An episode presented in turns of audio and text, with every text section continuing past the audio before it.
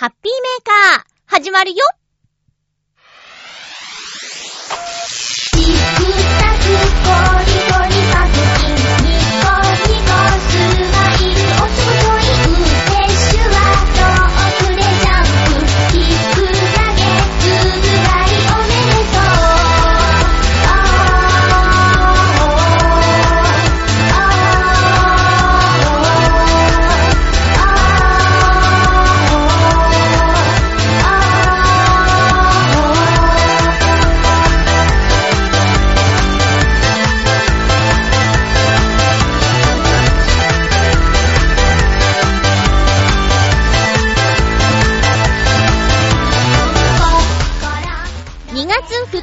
まゆっちょのハッピーメーカー。この番組は、ハッピーな時間を一緒に過ごしましょうというコンセプトのもと、ちょわへよ .com のサポートでお届けしております。寒いですね。2月ですね。早いですね。体調など崩していないですか？まゆちょはもりもり元気です。今日も最後まで1時間、よろしくお願いします。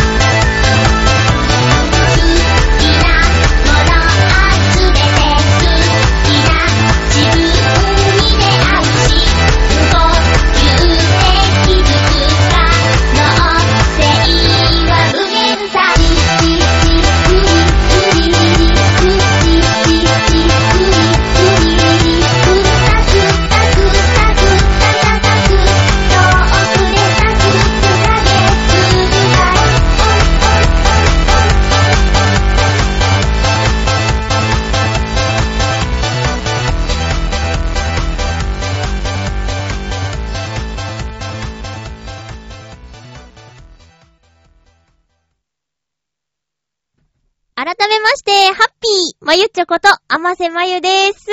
元気ですか皆さん？なんかね、最近ね、ちょっと職場が忙しくなくて、あのー、暇ではないんだけど、前まですごく忙しくてバタバタしてて、一日が、時間の流れが早くってね、あの、あっという間に仕事が終わって、さあ家に帰れるぞ、みたいな感じだったのが、あれ、まだこんな時間？あれまだこんな時間ってね、体は疲れないんだけど、一日のこの時間の流れが全然違って、逆に疲れてしまうっていう感覚があります。そんな私の住んでいるマンションなんですけど、あの、そんなって全然繋がってなかったですね。いや、今日はね、なお、なお、ちょっとストレスに感じることがありまして、もう冒頭から愚痴ばっかり。あの、えっとね、断水なんですよ。うちのマンション。今日、今日ね、収録してる日にね、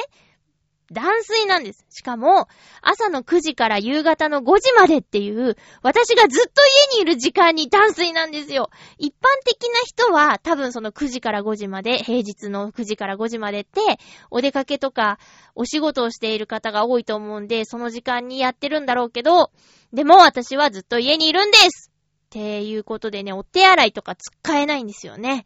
だからね、さっきね、ちょっと仮眠して、目覚めたタイミングで、あの、近くに大きなスーパーがあるんですけど、そこのお手洗いって割と使いやすいんですよ。あの、お手洗い貸してくださいとか言わないで使えるお手洗いがあってね、そこに行ってきましたよ。で、もちろんトイレだけ使ったんじゃなくて、買い物もしてきたんですけど、でね、今、まあ私の住んでるマンションって、割と古いマンションのリノベーション物件っていうことで安く購入したんですけどね。あの、大規模修繕とか、そういうちょっと老朽化に伴っていろいろ工事が入るらしくって、2月中に断水があと2回と、あとガスが全く使えない日があと3回あるんだって。だからね、2月は私、ちょっとね、大変かも。お休みだったらもう1日どっか出かけちゃおうとかあるんですけど、今日は特にあの、ラジオの収録があったり、あとまあ夜勤と夜勤に挟まれている日だったんで、ちょっと出かける発想はなかったな。で、トイレもね、そんなガバガバ飲み物飲まなければ、そんな何回も行くもんでもないし、まあ行ったとしても、その、ね、帰宅のギリギリにこう会社で済ませて、で、家帰って、ちょっと寝て起きて、まあ行きたいかなっていうタイミングと、あともう一回あるかないか、だけどそれは5時まで我慢すればいいかなとか、だからあと1回のために外出したりとか、外出したら外食したりカフェに入ったりするでしょ？そしたらちょっともったいないかなと思って。で、ね、よくさ、水溜めといて、こうトイレのタンクに入れてとかっていうやり方もあるけど、それちょっとめんどくさいんだよね。それすればさ、済む話なんですけど、いやー、ちょっと、まあ、めんどくさがらないでそうすればいいんだけどさ。まあ、いざとなったらそうするしかないですよ。皆さんどうですか？そういうのある？戸建てとかだとめったにないかな。まあ、でもさ、台風とかそういう天変地異とかでさ、災害とかそういう時には、あったかもしれないよね。私もその、2011年のあの震災の時は、あの、水が出ないことはなかったんだけど、トイレに使うぐらいの水量はなくて、なんかちょろちょろになっちゃったから、その時は、あの、うーんとね、あ、あの時は、その水がちょろちょろになる前に、これは水を溜めといた方がいいって浴槽にお水を溜めたんだよね。揺れた後、その翌朝だったけど。で、溜めといたおかげで、なんとか、そういう使い方をして、ことなきを得たというか、まあそういうことはありました。だからまあ、ね今回もそうすればいいんですけどね。ということで、あの、ちょっとストレスを感じながらのハッピーメーカーですが、えっ、ー、と、今週はね、いろいろとお出かけはしましたね。お出かけしましたし、なんか嬉しいお知らせがあったりもしてね。あの、一つは、じゃあ、えっとね、声のお仕事でお世話になっているディレクターさん男の人なんですけど、彼がパパになりまして、で、無事に娘さんが誕生したということで、そのお祝いの品を買いにですね、私は赤ちゃんグッズをが必要な時は、このお店に行くっていうのを決めているお店があるんですけども、それが恵比寿にあってね。で、恵比寿ついでにですね、ちょっと大観山中目黒あたりを歩いてきました。で、最終的には渋谷まで歩くって、あの辺を一体ずーっと歩くっていうね、あの、なかなかのお散歩をしたんですけども、まずその、ディレクターさんとのつながりは、えー、っと、そうですね、30歳、だから、もう6年ぐらいになるかな。あの、彼が全くそういうテレビの仕事をしたことがない段階で、えっ、と、は、初めてその制作会社さんにやってきた時から知っている。っていう感じです。で、もともとその制作会社さんで働いていた女性スタッフさんのお知り合いの息子さんっていう感じだったんだけど、あのー、もうとにかく明るくて、なんだろう、人当たりがいいってこういうことなんだろうなーって。だから、取材先とか、あと、タレントさんとかにも人気があるみたいですね。で、私もあの、収録するとき、そんな感じで明るくて、若くて、まだ20代じゃないかな若くって、あの、ノリがいいから、チャラいのかなって思ったんだけど、実は誰よりも言葉に丁寧で、原稿にこだわってて、あと、そうですね、アクセントとかも耳が良くてね、こういうアクセントはどうですかって提案してくれたり、それもいいんですけど、もう一個こういうのでくれませんかとか、なんか、こだわりを持ってしっかり仕事をする子っていうイメージがあって、で、その子がもう長くお付き合いをしている彼女と、えー、結婚しましたって言ったのが1年ぐらい前かな。それでトントンとパパになるんですってことで、えー、無事に1月の終わりに、えー、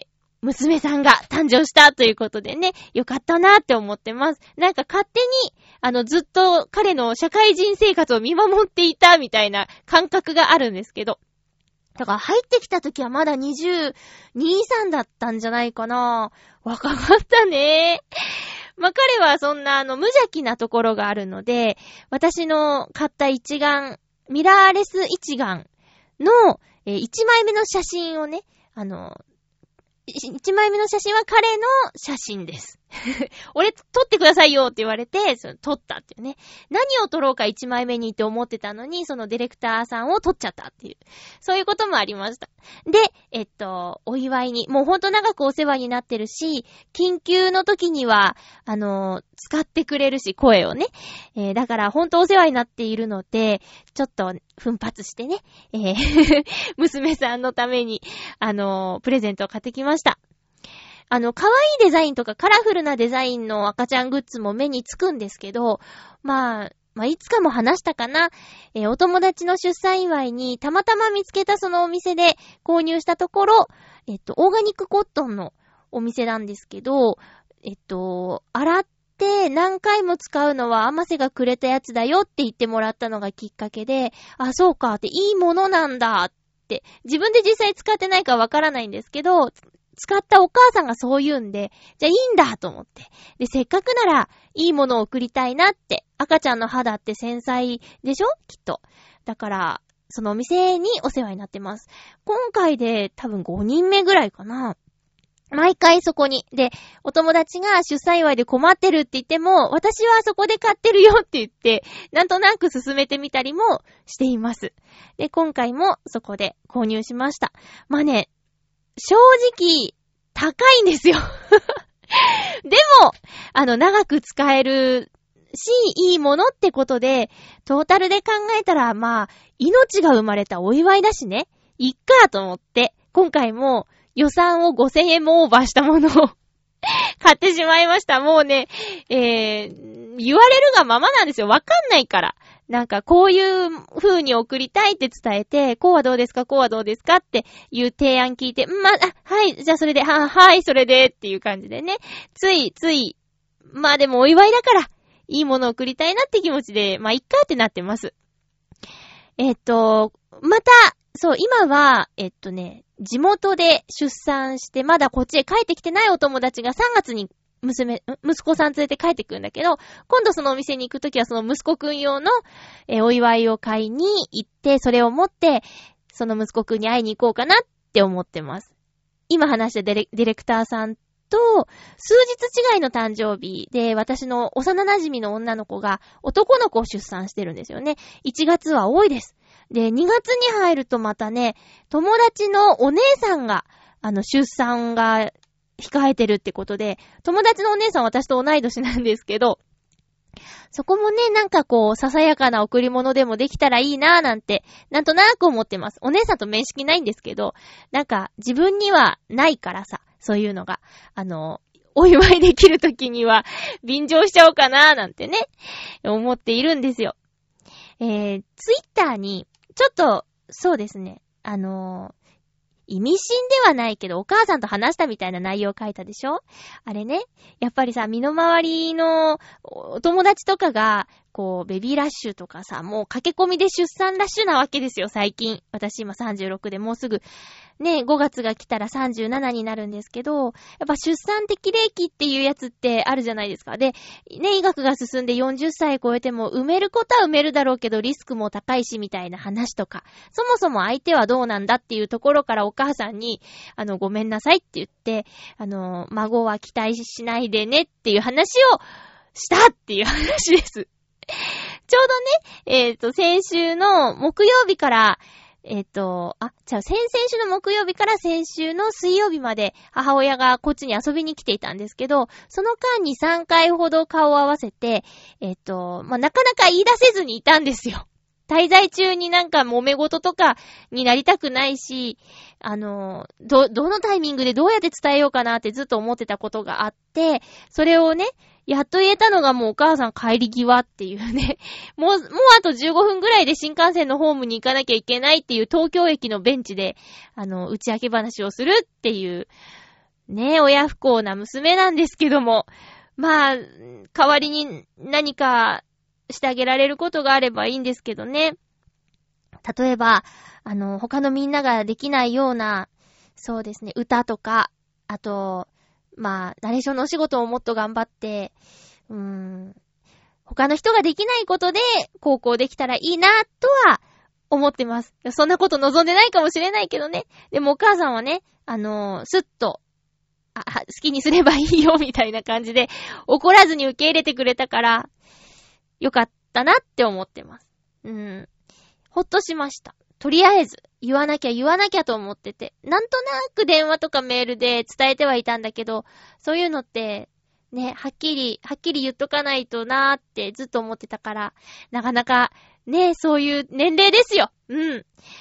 あのー、気持ちはね、そんなことないんだけど、でも、周りの、なんていうか、足並みみたいなの考えたら、その、できなくなることも増えてくる年齢ですよね。二つ上のお友達が、えー、お誕生日で、で、おめでとうってメールしたら、サンキューって来たの。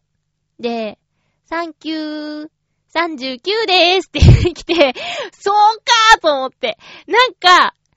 もう、いい大人だよね、私たちと思ったの。で、私ももうすぐ37だし、30代後、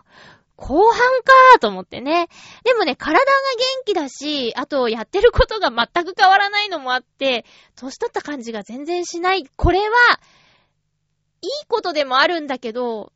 ちょっと、どうなんだろうね。で、どうなんだろうね。いや、いいことだっていう風に思い込んで生きていくしかないんだけどね。まあ自分のやることに責任を持って、あとは、うーん、少々のプライドを持ってあんまりないからその辺、頑張っていくしかないんですけど、さあ何の話してたっけ？えー、っと、まあ、ぐちゃぐちゃいろいろなことをかいつまんで話してます。え、最近のハッピーメーカーはこんな風に、まゆちょと多分、差しでお茶したらこんな感じかなっていう感じかな。もしあの、あれですよ、話したいことがあればそれはメールでお寄せください。メールがないときは私がこうやって、相手が喋らなければ一方的にどんどんどんどんおしゃべりしていきますよ。間が怖い人なんでね。お友達と会ってても沈黙、沈黙なのって思ったら、ところでさ、とか、ねえねえ、こないだのあのテレビ見た？とかさ、どんどんどんどんおしゃべりしていきますよ。まあ、沈黙が心地よい人も中にはいるんだけど、やっぱりトータルではおしゃべりしてた方がいいかな。楽しいかな。せっかく、せっかく誰かといるんだからおしゃべりしたいな、みたいなことはあるかな？うん。さて、えー、っと、しょう、しょうだね。そう、おさ、おしゃべり。もう口が全然回ってない。おさ、おしゃべりしたいことはいっぱいあるんですけど、うんと、大事な話からしようか。えー、週末土曜日、ピッツェリアボーノボーノで行われましたライブに行ってきました。えっ、ー、と、伊藤良太くんの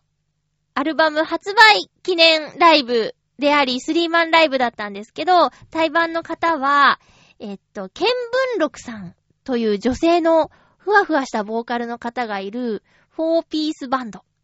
えー、ピアノ、ギター、ボーカル、そしてカホンの方がいたんだけど、彼は、えっと、サポートメンバーだそうですよ。ケンブンロクさん。そして、長島大輔さん。この方はギター弾き語りなんですけど、70年代洋楽のカバーを主にしているそうです。えっ、と、なんていうかな、ガタイが、ガタイがいいというか、あの、ドンとした感じの体なんですけど、声がすごく繊細で、高くて綺麗で透明感があってっていう、えっ、と、見た目と声の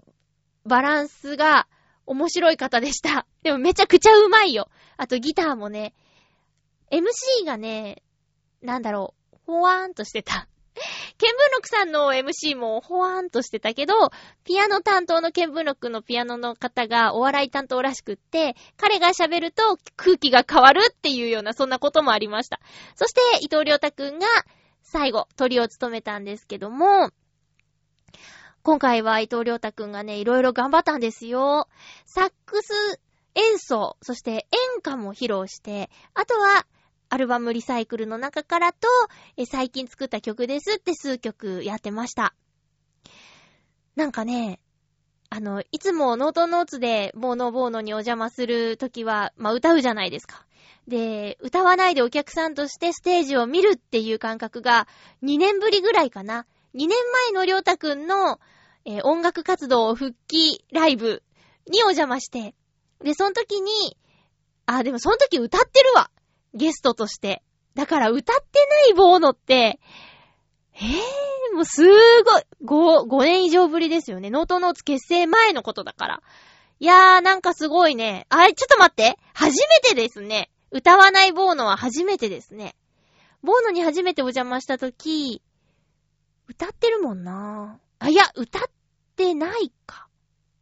やっぱだから結成前だ。結成前に一度、りょうたくんのステージを見に行ってたんですよね。うん。それ以来だから、いやーなんかね、最初はもう、応援に行こうっていう感じで会場に行って、で聞いてたんですけど、だんだんだんだんうずうずしてくるんですよ。なんか歌ってる方を見て、ボーノのステージをこう、ちょっと離れたところから見て、ああ、歌いたい、ああ、歌いたいってなってね。そしたら、りょうたくんが、あの、一つ影マイクのお仕事を振ってくれまして。まあ、あの、突然のことだったし、リハもないし、ちょっと、いろいろわかんなくて、ぐだぐだになっちゃったんですけど、まあでも、マイクを持って声を出すことができたので、ちょっとだけ解消されたんですけどね。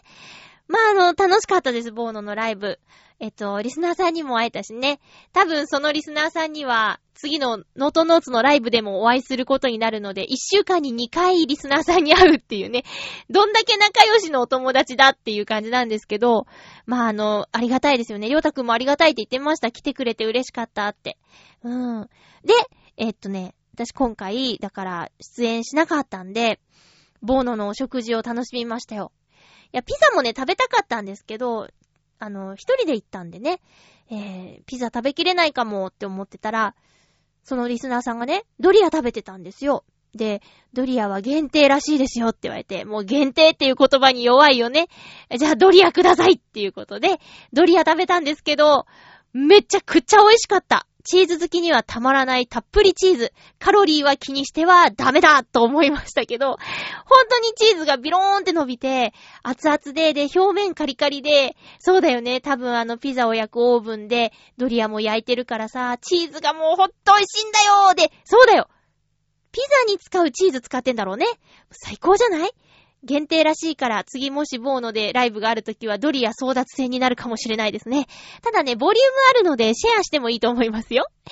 ということで、えっと、アルバム発売記念ライブということで、伊藤良太くんのアルバムリサイクル、私も購入させていただきました。えー、このアルバム、私大好きですね。ジャケットデザインも CD の盤面のデザインもシンプルなんだけど、すごくおしゃれです。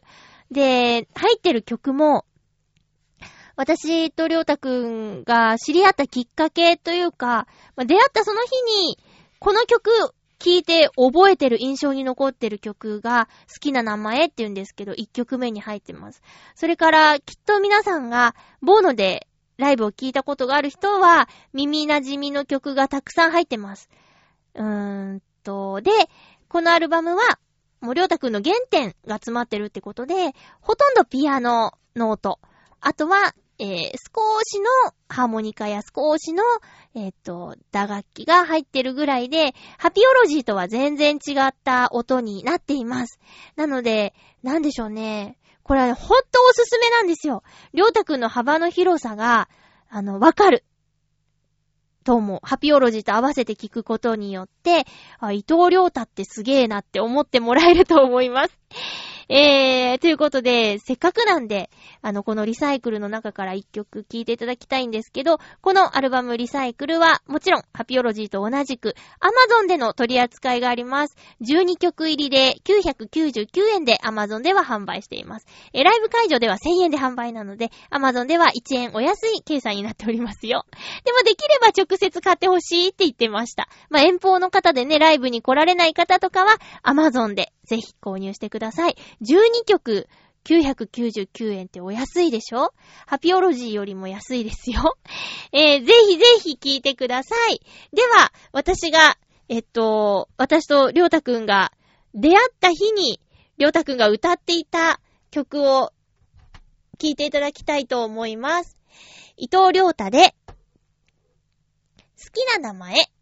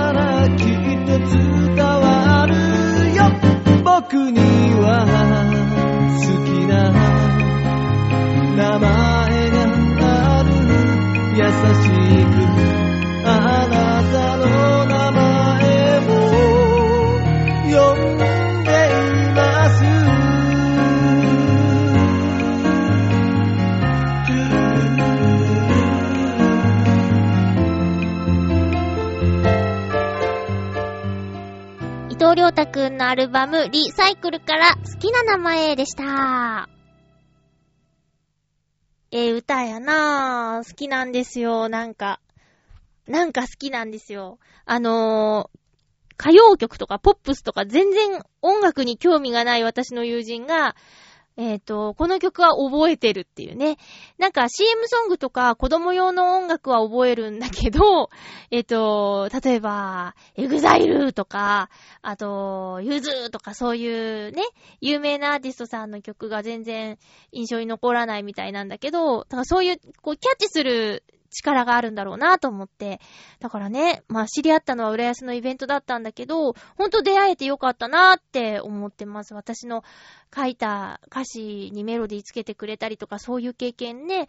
先に詩があって、それにメロディーがつく経験とかって、それまでなかったので、なんかすごく感動したし、またね、再結成できてこうやって舞台に上げてもらうことができるっていうのは他の人にはできないことだから、本当りょうたくんとの出会いには感謝をしているのでね、これからも細々とでも長く続けていけたらなーって個人的には思っていますよ、りょうたくん !4 日よろしくお願いします。えーと、お便りご紹介していきましょう。ハッピーネーム、コージーアットワークさん、ありがとうございます。まゆっちょハッピー、ハッピー？更新日の2月2日は私の誕生日です。おめでとうございます今年はわざわざ友人、もちろん男、なんでもちろんなの？が、私の写真を額に入れてプレゼントしてくれました。友人はプロカメラマンなので、なんか、陰影がついてかっこいい画像です。彼曰く、影の面積が大きくて、顔がよく見えないように撮ったから、かっこいいはず、だそうです。喧嘩を売っているのでしょうか？しかし、部屋に自分の写真を飾るなんて、どれだけ自分好きかと思われそうなので、とりあえず押し入れにしまっておきました。家にでもしようかな。では、ありがとうございます。いやーね、あのね、笑い事じゃないと思いますよ。あの、家を用意しとくっていうのは、いいことなんだって。年に一度。まあ、年末でも年始でもいいんですけど、私ね、そういうノート持ってるんですよ。エンディングノート。だってさ、急に何があるかわからないじゃないですか。だからね、ハッピーメーカーもさ、あのー最終回撮っとこうと思ってるんですよ。これ別に変な話じゃなくて、本当にさ、何か巻き込まれたりとかさ、あのー車が突っ込んできたり、それこそ嫌な話ですけど、こう、まあ、事故とかね。あるでしょ？飛行機に乗って落ちたりとか、今、バスとか結構あるじゃないですか。こないだもね、ちょっと悲しい事故あったし、そういう時に、なんか、また来週ハッピーな時間を一緒に過ごしましょうハッピーって言って終わったそれで、その後、あれ、毎日の番組更新ないんだけどっていうのって、なんか、なんかね、すっきりしなくない？だから、ちょっとね、もうこれ、いつも考えててなかなか実行してないんだけど、そろそろもう今年は有言実行でいこうと思うんですよ。まあ、これ話したことあったかな？あるか。えっと、撮っとい、最終回撮っといて、この放送を皆さんが聞いているということは、私はこの世にいないんでしょうねっていう始まりのやつね。わ、笑い事じゃないけどね。まあまあ、そういうやつを、迷惑かもしれないんですけど、チュアヘオ本部に預けさせていただいて、私に何かあったら、これをちょっと配信してくださいみたいなことで だからね、あの、あまり、そりゃしんみりしたものにはするつもりないですよ。だって使わないのが一番いいんだもん。そんなものは。ただ、あのー、聞いてくれてありがとうございましたっていうのは、言いたいので、こう、最後の最後にはね。うん。だからそういうものを用意しておく、置いた方がいいなっていうのはもう、ここ、そうです、3、4年ぐらいかな。人が急にこう、何か大きな病になってしまうっていうことが身近に起こった時に、あ、私もそうかもしれないって、その、まあ、末期癌だって言われた、すごく近しい人がいたんですけど、その人がね、病院にね、まあ、明日から入院だから、今夜のうちに身の回りのものを整理しといてくださいって言われたんだって。それってさ、え、えー、ってなるじゃん。なんか、急だなみたいな。しかも、まあ、そ、その段階ではね、あのー、家にもう戻れませんよっていうことだったんだって。まあ、嫁告知ってやつですよ。うん。だからね、そんなこと言われた時にラジオ撮ってられないし、前もって、そういう最終回的なものをね、えー、ちょっと用意しておくのは悪いことじゃないなっていうふうに思ってるわけです。で、そんな話の中で、いいえ、これね、大事。これを使ってほしいっていうのを自分で選んで置いておく置くっていうのは、とっても必要だと思う。だって、もうそれしかなくなるじゃない。そのパッと見れるその、なんていうか、まあ仏壇があるなら仏壇とかに飾る写真でしょ？それってさ、これがいいな。これが私らしいなってこう、自分で選べたら、その方がいいけど、おじいちゃんの時かな。おじいちゃんの時もね、こう、まあ、急だったから、どの写真とかさ、あと、まあ、キンキンで撮った写真がこう見当たらないとかね、そういうことだってあるかもしれないじゃん。写真が苦手だっていう人って結構いるし。ねえ。だそういうバタバタしないように、これは残された人への、なんていうか思いやりでもあると思うんですよ。私この写真使ってほしいって言っとけば一つ考えることが減るわけだしね。だからね、いいと思う、コージアットワークさん。なんか羨ましいな。プロの方が撮ったものなんでしょ？しかも、割り増しでかっこよく見えるんでしょ？ねだってこれはさ、喧嘩売っているのでしょうかの前に、いい絵がついててかっこいい画像ですってこう、ご自身でもおっしゃってるから、いいんですよ。気に入ってるんですよ。ねえだからね、いいと思う。私もそう、今年中にね、潜在写真をね、撮りたいんですよ。声の仕事用のやつと、あと、ノートノーツのも撮りたいな。これはね、りょうたくんと話し合わなきゃなかなか実現しないと思うんですけど、まあ、写真上手に撮れるリスナーさんいます？上手にってこう、モデルが悪いとか言わないでね。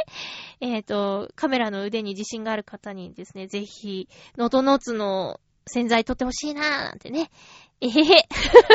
ちょっと、ちょっと願望です。よろしくお願いいたします。コージアットワークさん、お誕生日おめでとうございます。あの、ますます、えっ、ー、と、写真の方も、お仕事の方も忙しそうですけど、いろんなものを見聞きして、ハッピーメーカーにも伝えてくださいね。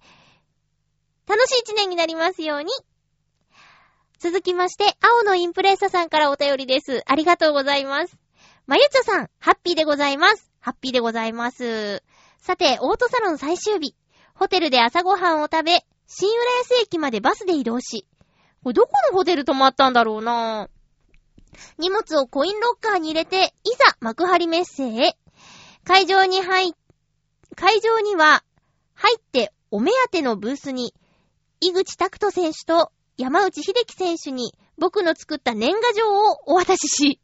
年賀状のタイミングちょっとずれちゃったけどね。あとはレーシングカーの撮影に集中しておりました。そうそう、スーパー GT、GT500 で2連覇をした、モチュールオーテック GTR の松田次夫選手と、ロニー・クイン・タレッリ選手が来ると聞き、ブースで待っておりました。最大の目的であるお二人のサイン入りクリアファイルをゲットもちろんお二人に、ハットトリック、かっこ3連覇を期待しておりますと言っておきました。その後、浦安の模型屋さんに遊びに行き、近くのスーパーで夕飯を買って、えー、っと、浦安を離れて行きました。ほう。追伸、メモリーカードはホテルにあったらしく、着払いですが戻ってきました。ホテルには大きな貸しができたので何か送りたいと思いますがどうでしょう？青のインプレッサーさんありがとうございます。浦安に宿泊してたん。えー、ちょっとなんかツイッターとかに書いてくれたらね、なんかタイミング合えばご飯でも行けたのにね。いや、そっか。井口拓人選手、山内秀樹選手。なんかあれね、選手の方と直接話せるっていうのが、このイベントの大きな、えー魅力なのかもしれないですね。海外の選手も来てたんだ。直接伝えることができるっていいね。応援してますって言って、3連覇期待してますよって。それでね、3連覇したらさ、応援の会があるってもんですよ。嬉しさも倍増ですね。へー。これ年に一度でしたっけ？うん。また、じゃあ、次のこのイベントに合わせて、宿泊費とか、あと有給取れるように仕事頑張ったりとかするんだろうね。なんかそういうメリハリのある暮らしっていいなぁこう、これ、これが、ここまで頑張ったから旅行に行こうとか、ここまでやったらこれをしたいとか、この時期は休むぞとか。そういうのいいですね。私は、特にそういうメリハリはないから、日々いただくお仕事をこなしていく感じなんですよね。それが嫌ではないんだけど、こういう青のインプレッサさんみたいなリズムも憧れがありますね。うん。ありがとうございます。あの、ホテル、ホテルに借りが、ん？貸しができた。え？借りができたんだよね。貸しじゃなくて。借りだよね。借りができたから何か送りたいは、また利用するっていうのはどうですか？来年もまたそのホテルを利用して、昨年実は本当お世話になりまして、って、あの、すごくサービスが良かったから、今回も利用させていただきました、って。今回は忘れ物しないようにします、てへって言うのどうかな。また利用するっていうことがホテルにとっては、一番ありがたいことだと思うんだ。何か物を送ってもさ、もしかしたら食べ物とかは、いただいたものは食べられないとか、なんかそういう、ね、こんななんか物騒なご時世だからさ、そういうルールがあったとしたら悲しいじゃないですか。で、物を送るって言ってもさ、その、なかなかね、みんなに行き渡らないとか、この人こ個人的にとかってそういうのも難しいから、もうほんと、えー感謝のお手紙を送って、で、次回も利用するっていうのがいいんじゃないかなと私は思います。感謝の手紙は送ったらいいと思いますよ。ありがとうございます。無事届きましたって。もうしてるかもしれないですけどね。うん。青のインプレッサさん、ありがとうございました。続きましては、ハッピーネーム七星さんです。ありがとうございます。まゆちょハッピー、ハッピー？ふと気になったのですが、まゆちょは今の大河ドラマ、真田丸は見ていますでしょうか？私は見てますが、三谷幸喜さんが関わっているせいか、どこか喜劇の匂いを感じさせる作りになっております。まゆちょが好きな大泉さんも、真田、なんだっけ、信行だっけ？信行役で出演されていますが、真面目な役な分、周りに騙されてたり、どこかいじられ役のイメージがしてきます。父、正幸がどちらの味方につくか、信行にくじを引かせるところは水曜どうでしょうのサイコロが浮かんで仕方がありませんでした。これまだ見てない？わかんないですね。まゆちょがもし、真田丸を見られていたら、どんな目で見られているか教えてください。ありがとうございます。あの、このメールいただいて慌てて1話を見ましたよ。えーと、取りだめはしてあるんですけど、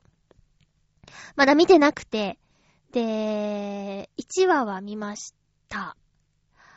あのー、出演者が豪華すぎてさ、あっちもこっちも知ってる顔で、なんかすごいね。で、まあ、大泉さんは、ようちゃんは、そういう役柄だって前情報で知ってて、なんか真面目な役だっいうのはなんか見てて、えーっと、坂井正人さんが弟の役なんだよね。で、大泉洋さんが、坂井正人さんのお兄ちゃん役で出てるっていうことで、で、多分、若かりし頃今やってるんだろうけど、坂井正人さんの無邪気さがもう可愛いなと思って。なんか、うつ伏せに寝転んで、手を顎に置いて、足をバタバタさせながら、将棋崩しをするっていう、あのシーンとかめちゃくちゃ可愛いですね。実質年齢は結構いってるはずなんですけど、なんか肌もツヤツヤしてるし、それは大泉洋さんもね、えー、ツヤツヤしてるし、若く見えるんですよね。すごいなと思いました。だからそうですね、まだ、今書いてくれてたあの、くじを引かせるところっていうのは、1話にはなかったと思うので、2話、3話、あと、昨日4話が放送されてますよね。そのあたりで出てくるのかなっていう感じです。そう、あのー、びっくりしましたよ。出演者さんの名前がこう、オープニングでテロップで出てくる、坂井正人、バーン。大泉洋、バーンつって、大河ドラマの二人目に名前が出てくるってすごいなと思って。まあ、そんなね、詳しいわけではないけど、あの、ね、リスナーさんからいただいた、えっと、DVD で、あの、DVD の第1巻で、ベトナムか、ベトナムで、水曜どうでしょう知ったぐらい遅く、大泉さんを知った人間なんですけども、でもそれからずっと応援してて、んで、ね、ドラマ出たりとか、あ、ドラマで主演だとかさ、あの、ヒロインの相手役だとか、なんかそんなことを重ねつつ、映画で主演だとか、うわぁ、やったやったなんて言ってて、で、やっぱ大河ドラマって、大きいじゃないですか。日本のね、老若男女、多くの方が目にするそのドラマで、大泉さんが出てるっていうのがね、また私は嬉しくて。で、えっ、と、えっ、ー、と、龍馬伝の時も、大泉さんが出てるからって言って見始めたりとか、今回真田丸も、大泉さんが出てるからっていうことで見たりするんですけどね。そういう人が、あの、また、ふ、多いんじゃないかなと思って。俳優さん、誰々が出てるから見ようみたいな見方をする人って結構いるでしょ？私もそうなんですけど、だかきっかけにはなってますよね。ただまあ、あのー、まあ、個人的な好みで言えば、コミカルな大泉洋さんが好きだから、若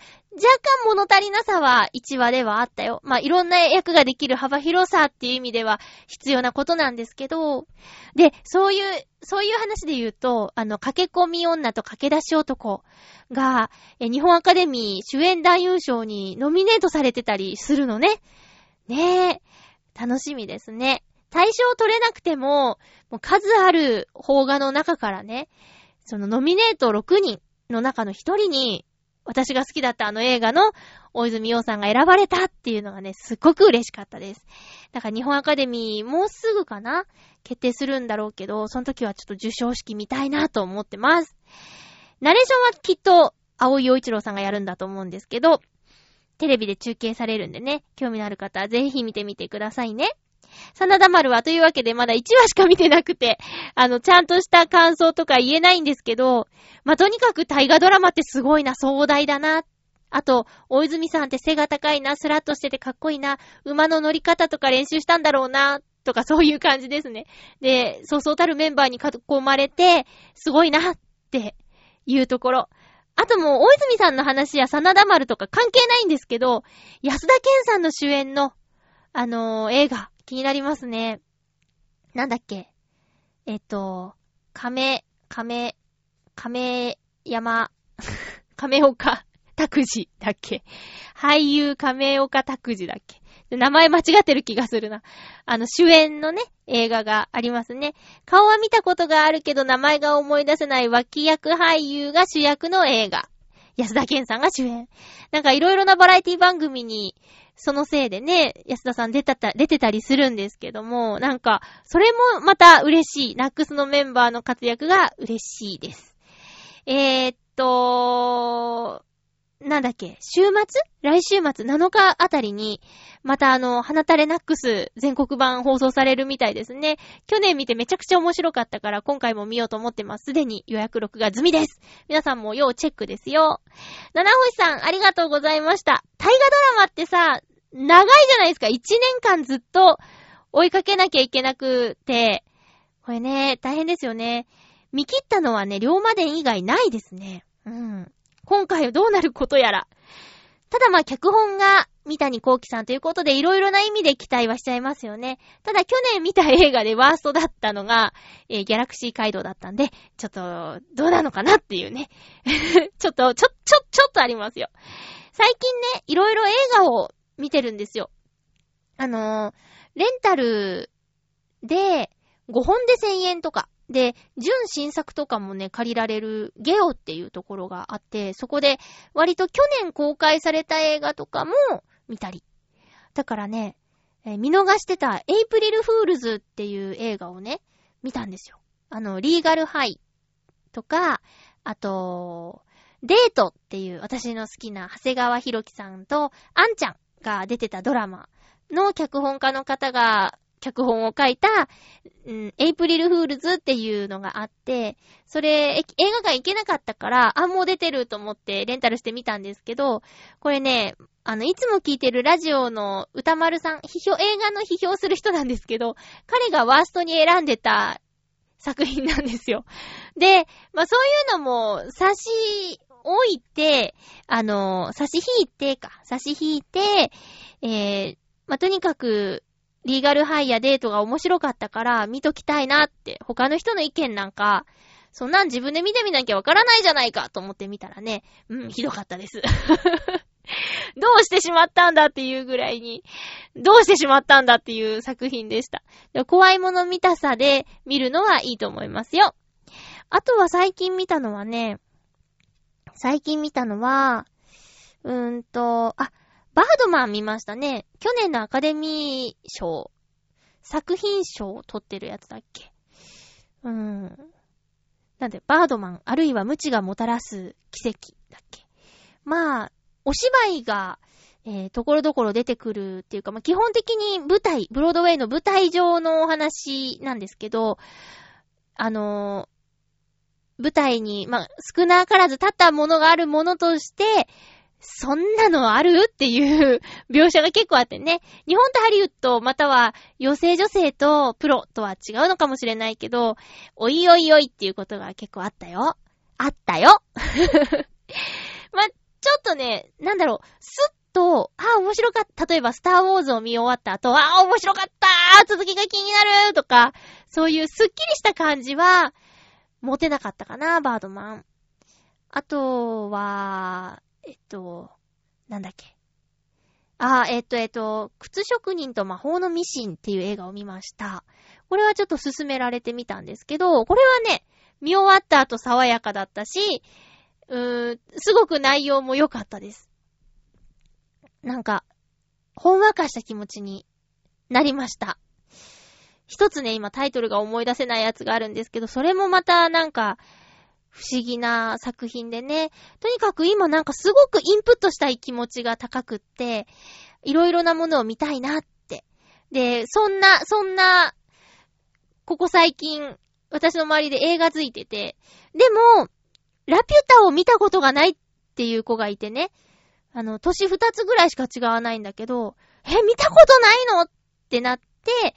あの、うちにあるから、一緒に見ましょうってことになって見たんだけど、本当に初見の人とラピュタを見たんですよ。なんかね、新鮮だった。あのー、ディズニーランドに行ったことがない人とディズニーランドに行くような感じだった。もう私はなんか、見すぎてて、あの、ポンとセリフがあったら続きが言えちゃうよ、ような、それぐらいラピュタ見ちゃってるんだけど、あ、そこでそんなリアクションするんだとか、私泣いてるのに笑ってるとか。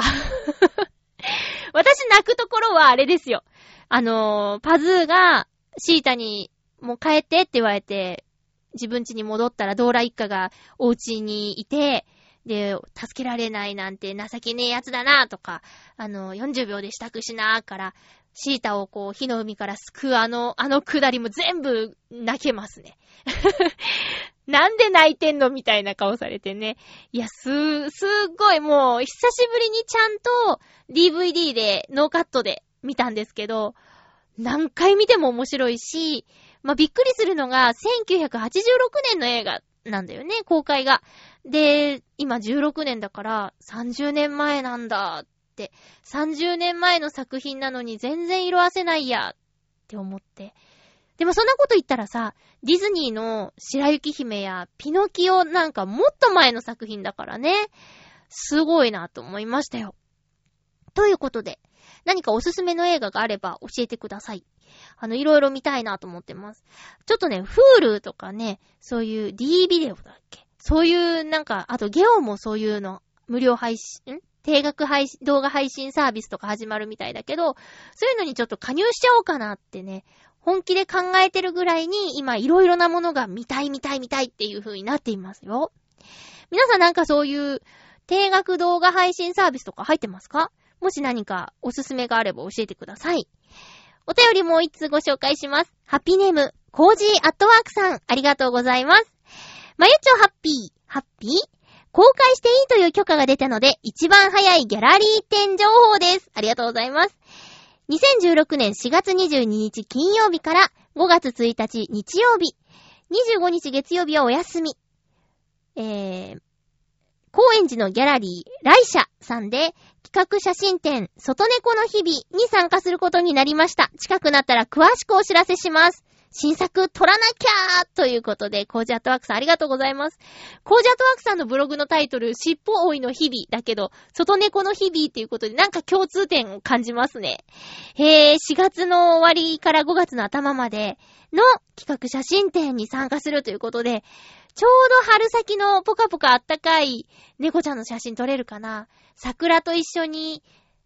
写った猫ちゃんの写真とかあるといいね。楽しみですね。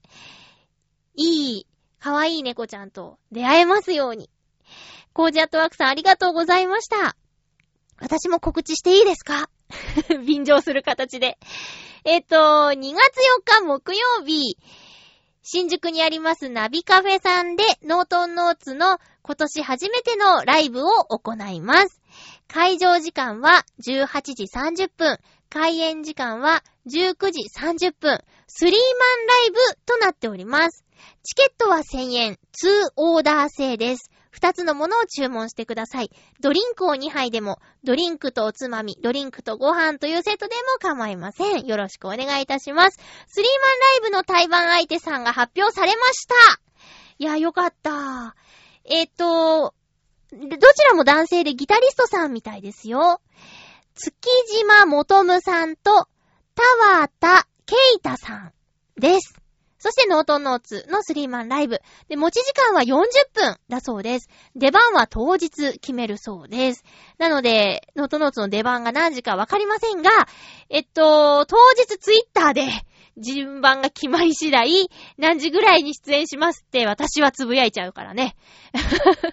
だって遅くなったらいけるよっていう人はさ、来てほしいじゃないですか。で、ね、一番にもう終わっちゃってたら終わってたのについちゃったとかかわいそうでしょ？だから、まあお店の方針としては、あまり言わないでほしいみたいなんですけど、でも、お客さんのこと考えたら言いたいよっていう、私のわがままで、おそらく当日、まあ怒られなければね、まあおつぶやいた後怒られちゃった分にはいいか。えー、あの日はもう、そ、その日は、出番は何番目って言っちゃいたいと思います。ただ、いつ決まるかわからない。私が YouTube で見たナビカフェさんの映像には、えー、開演と同時にじゃんけんして、じゃあ何番目とかってやってて、そのまま1曲目突入したグループとかあったから、もしかしたらそうなっちゃったら、わかんないですけどね、1番になっちゃったら。えー、ということで、えー、2月4日木曜日の音のつライブ。えーとね、今年は、あまりたくさんできなそうなんですよ、ライブ。だから、今回2月が終わったら、最短で6月になりそうです。それも、ちょっとイベント的なもので開催されるかどうかまだ発表されてないし、開催されたところで私たちが出られるかどうか、応募者が殺到すれば抽選になるだろうし、とにかく2月のライブ以降、まだ決まってないということで、時間のある方は平日の夜で大変だと思うんですけど、できれば顔を見せてください。よろしくお願いいたします。そろそろ、お別れのお時間ですね。ちょっと曲の準備してなかったよ。はい。えー、お送りしてきましたハッピーメーカー。そろそろお別れのお時間です。ライブが近いので私も体調管理とかしっかりしていかなきゃいけないなと思っております。皆さんも寒い日もありますので、風邪などひかぬよう、インフルエンザとかも流行ってますのでね、気をつけてくださいね。お相手は、まゆっちょこと、あませまゆでした。